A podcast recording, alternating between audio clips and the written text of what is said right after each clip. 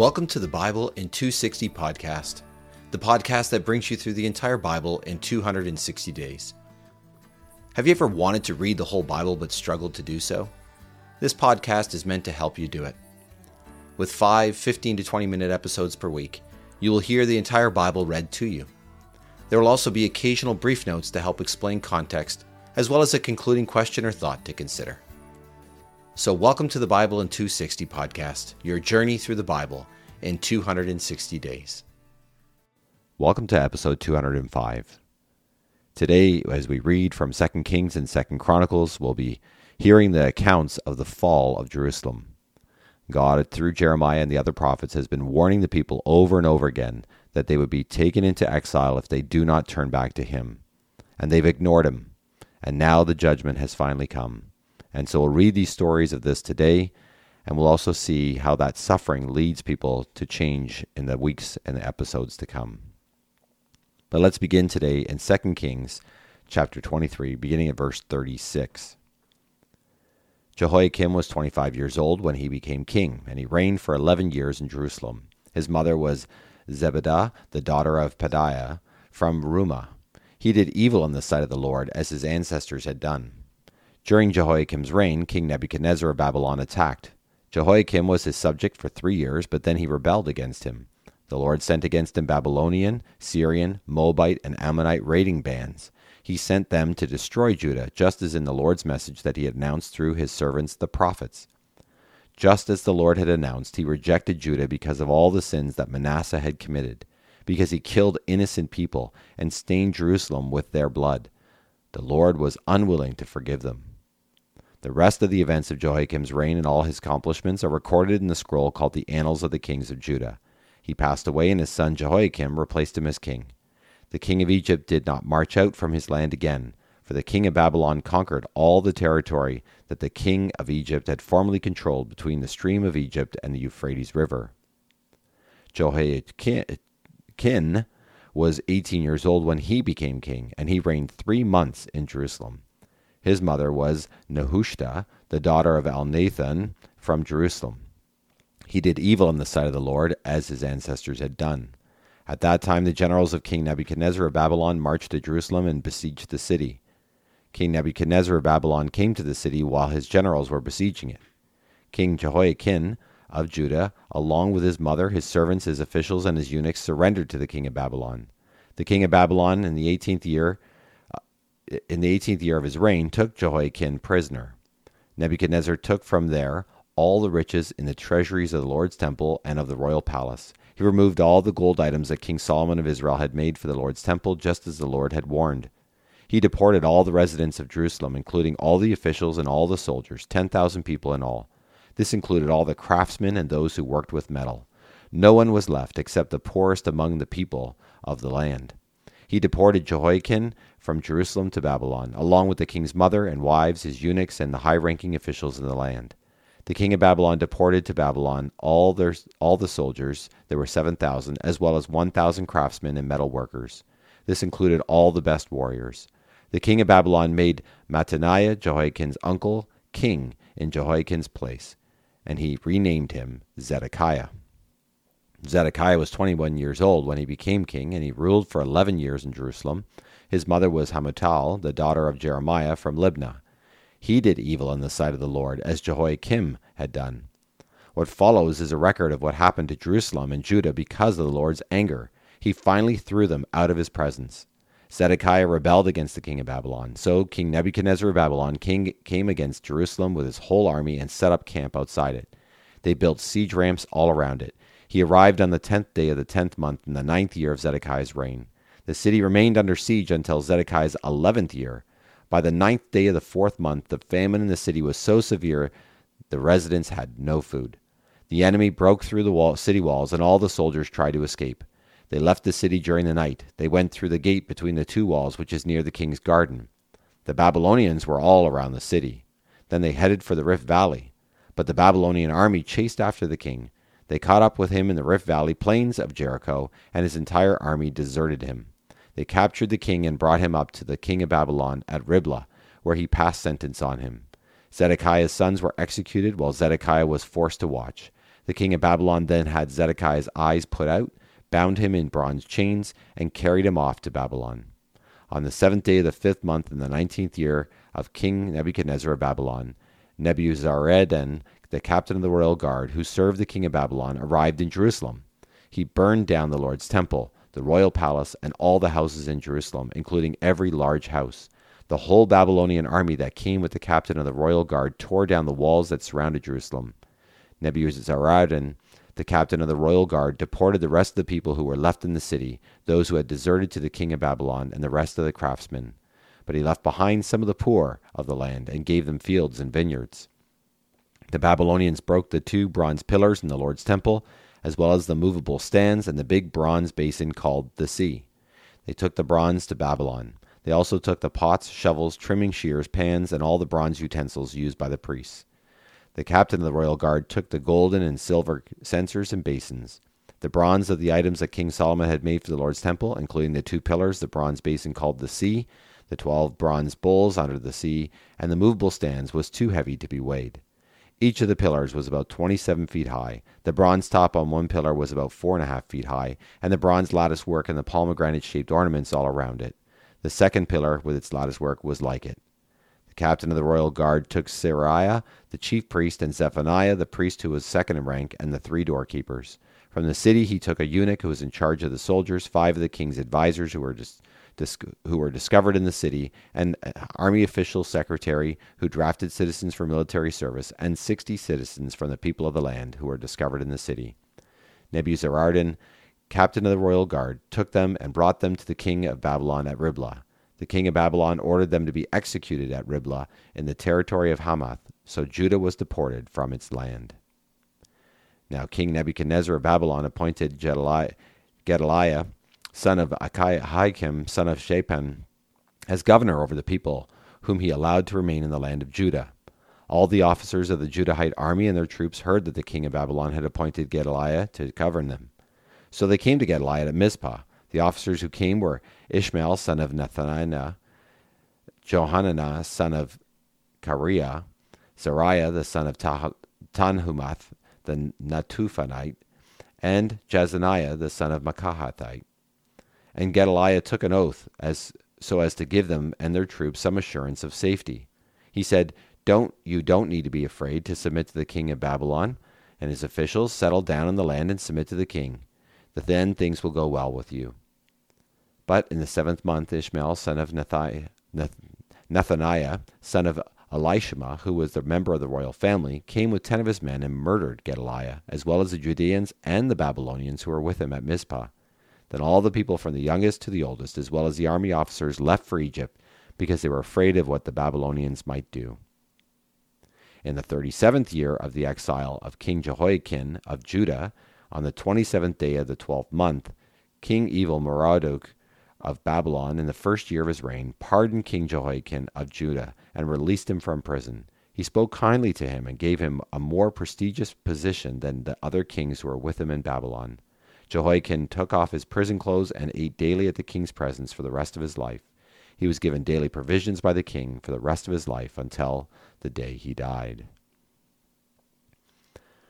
And so there's the story from Second Kings, and now we'll move to the book of Second Chronicles, and hear uh, a shorter but uh, somewhat similar story. And in hearing this similar story, we'll see again the recurring refrain that the people were receiving this judgment because they refused to listen to God. So Second Chronicles 36.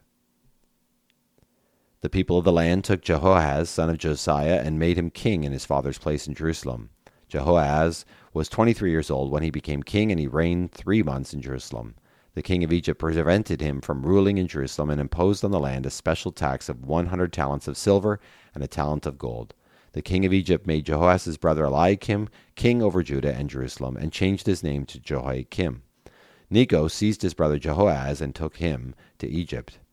Jehoiakim was 25 years old when he became king, and he reigned for 11 years in Jerusalem. He did evil in the sight of the Lord his God King Nebuchadnezzar of Babylon attacked him, bound him with bronze chains, and carried him away to Babylon. Nebuchadnezzar took some of the items of the Lord's temple to Babylon and put them in his palace there. The rest of the events of Jehoiakim's reign, including the horrible sins he committed and his shortcomings, are recorded on the scroll of the kings of Israel and Judah. His son Jehoiachin replaced him as king. Jehoiachin was 18 years old when he became king, and he reigned three months and ten days in Jerusalem. He did evil in the sight of the Lord. At the beginning of the year, King Nebuchadnezzar ordered him to be brought to Babylon, along with the valuable items in the Lord's temple. In his place, Nebuchadnezzar made Jehoiachin's relative, Zedekiah, king over Judah and Jerusalem. Zedekiah was 21 years old when he became king, and he ruled for 11 years in Jerusalem. He did evil in the sight of the Lord his God. He did not humble himself before Jeremiah the prophet, the Lord's spokesman. He also rebelled against King Nebuchadnezzar, who had made him vow allegiance in the name of God. He was stubborn and obstinate and refused to return to the Lord God of Israel. All the leaders of the priests and the people became more unfaithful and committed the same horrible sins practiced by the nations. They defied defiled the Lord's temple, which he had consecrated in Jerusalem. And the Lord God of their ancestors continually warned them through the mes- his messengers, for he felt compassion for his people and his dwelling place. But they mocked God's messengers, despised his warnings, and ridiculed his prophets. Finally, the Lord got very angry at his people, and there was no one who could prevent his judgment.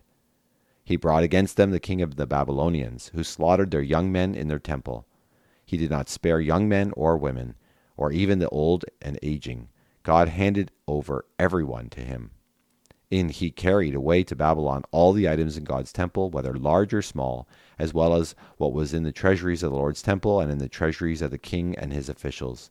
They burned down God's temple and tore down the wall of Jerusalem. They burned all its fortified buildings and destroyed all its valuable items. He deported to Babylon all who escaped the sword. They served him and his sons until the Persian kingdom rose to power. This all took place to fulfill the Lord's message spoken through Jeremiah and lasted until the land experienced its sabbatical years. All the time of its desolation, the land rested in order to fulfill the seventy years. And in the first year of King Cyrus of Persia, in fulfillment of the Lord's message spoken through Jeremiah, the Lord motivated King Cyrus of Persia to issue a proclamation throughout his kingdom and also to put it in writing. It read, This is what King Cyrus of Persia says the Lord God of Israel has given me all the kingdoms of the earth. He has appointed me to build a temple for him in Jerusalem, which is in Judah. Anyone of his people among you may go up there, and may the Lord his God be with him. And so that ends the story from Second Chronicles of the fall of Jerusalem. And we see through that that God pleaded with the people, but they just refused. They did not turn back to him and continued to be resisting his call to repent and eventually he brought judgment upon them. And now we turn to Psalm 79. It's called a Psalm of Asaph, and it speaks of God bringing judgment, but also the cry of this writer saying, God, how long before you show your mercy to us again? Psalm 79. A Psalm of Asaph. O God, foreigners have invaded your chosen land. They have polluted your holy temple and turned Jerusalem into a heap of ruins. They have given the corpses of your servants to the birds of the sky, the flesh of your loyal followers to the beasts of the earth. They have made their blood flow like water, all around Jerusalem, and there is no one to bury them. We have become an object of disdain to our neighbors. Those who live on our borders taunt and insult us. How long will this go on, O Lord? Will you stay angry forever? How long will your rage burn like fire? Pour out your anger on the nations that do not acknowledge you on the kingdoms that do not pray to you. For they have devoured Jacob and destroyed his home. Do not hold us accountable for the sins of earlier generations. Quickly send your compassion our way, for we are in serious trouble. Help us, O Lord, our God, our deliverer. For the sake of your glorious reputation, rescue us. Forgive us our sins for the sake of your reputation. Why should the nation say, Where is their God? Before our very eyes may the shed blood of your servants be avenged among the nations. Listen to the painful cries of the prisoners. Use your great strength to set free those condemned to die. Pay back our neighbors in full. May they be insulted the same way they insulted you, O Lord. Then we, your people, the sheep of your pasture, will continually thank you. We will tell coming generations of your praiseworthy acts. The call for God's mercy from God's people for God's people. And now we conclude with first, 1 Peter 3, where he has further instructions on how to respond to God's grace and mercy, but also uh, instruction on how to suffer for doing good, even in the midst of painful, difficult times. 1 Peter 3. In the same way, wives be subject to your own husbands. Then, even if some are disobedient to the world, they will be won, won over without a word by the way you live, when they see your pure and reverent conduct. Let your beauty not be external, the braiding of hair and wearing of gold, jewelry, or fine clothes, but the inner person of the heart, the lasting beauty of a gentle and tranquil spirit, which is precious in God's sight. For in the same way, the holy women who hoped in God long ago adorned themselves by being subject to their husbands, like Sarah who obeyed Abraham, calling him Lord. You become her children when you do what is good and have no fear in doing so. Husbands, in the same way, treat your wives with consideration as the weaker partners, and show them honor as fellow heirs of the grace of life. In this way, nothing will hinder your prayers. Finally, all of you be harmonious, sympathetic, affectionate, compassionate, and humble. Do not return evil for evil or insult for insult, but instead bless others because you are called to inherit a blessing. For the one who wants to love life and see good days must keep his tongue from evil and his lips from uttering deceit. And he must turn away from evil and do good. He must seek peace and pursue it. For the eyes of the Lord are upon the righteous, and his ears are open to their prayer but the Lord's face is against those who do evil. For who is going to harm you if you are devoted to do what is good? But in fact, if you happen to suffer for doing what is right, you are blessed. But do not be terrified of them or be shaken, but set Christ apart as Lord in your hearts, and always be ready to give an answer to anyone who asks about the hope you possess. Yet do it with courtesy and respect, keeping a good conscience, so that those who slander your good conduct in Christ may be put to shame when they accuse you. For it is better to suffer for doing good, if God wills it, than for doing evil. Because Christ also suffered once for sins, the just for the unjust, to bring you to God, by being put to death in the flesh, but by being made alive in the Spirit. In it he went and preached to the spirits in prison, after they were disobedient long ago, when God patiently waited in the days of Noah as the ark was being constructed in the ark, a few, that is, eight souls, were delivered through water. And this prefigured baptism, which now saves you, not the washing off of physical dirt, but the pledge of a good conscience to God, through the resurrection of Jesus Christ, who went into heaven and is at the right hand of God, with angels and authorities and powers subject to him. And we'll leave it there in 2 Peter again, recognizing that Peter's call to people is to suffer well even for doing good, because Jesus Christ has suffered and paid for their sins. And in light of his grace and in light of the promised resurrection that comes from him and through him, we can suffer in a way that allows us to trust God through it all, as painful and as difficult as it is. Thanks for listening to the Bible in 260 podcast. May what you have heard speak to your heart and mind today. The scriptures quoted are from the Net Bible, http netbible.com, copyright 1996 2019, used with permission from Biblical Studies Press, LLC, all rights reserved. Our theme song for the podcast is The Call by Emily Ruth. You can find The Call and other music by Emily Ruth on Apple Music or Spotify or wherever you find your music.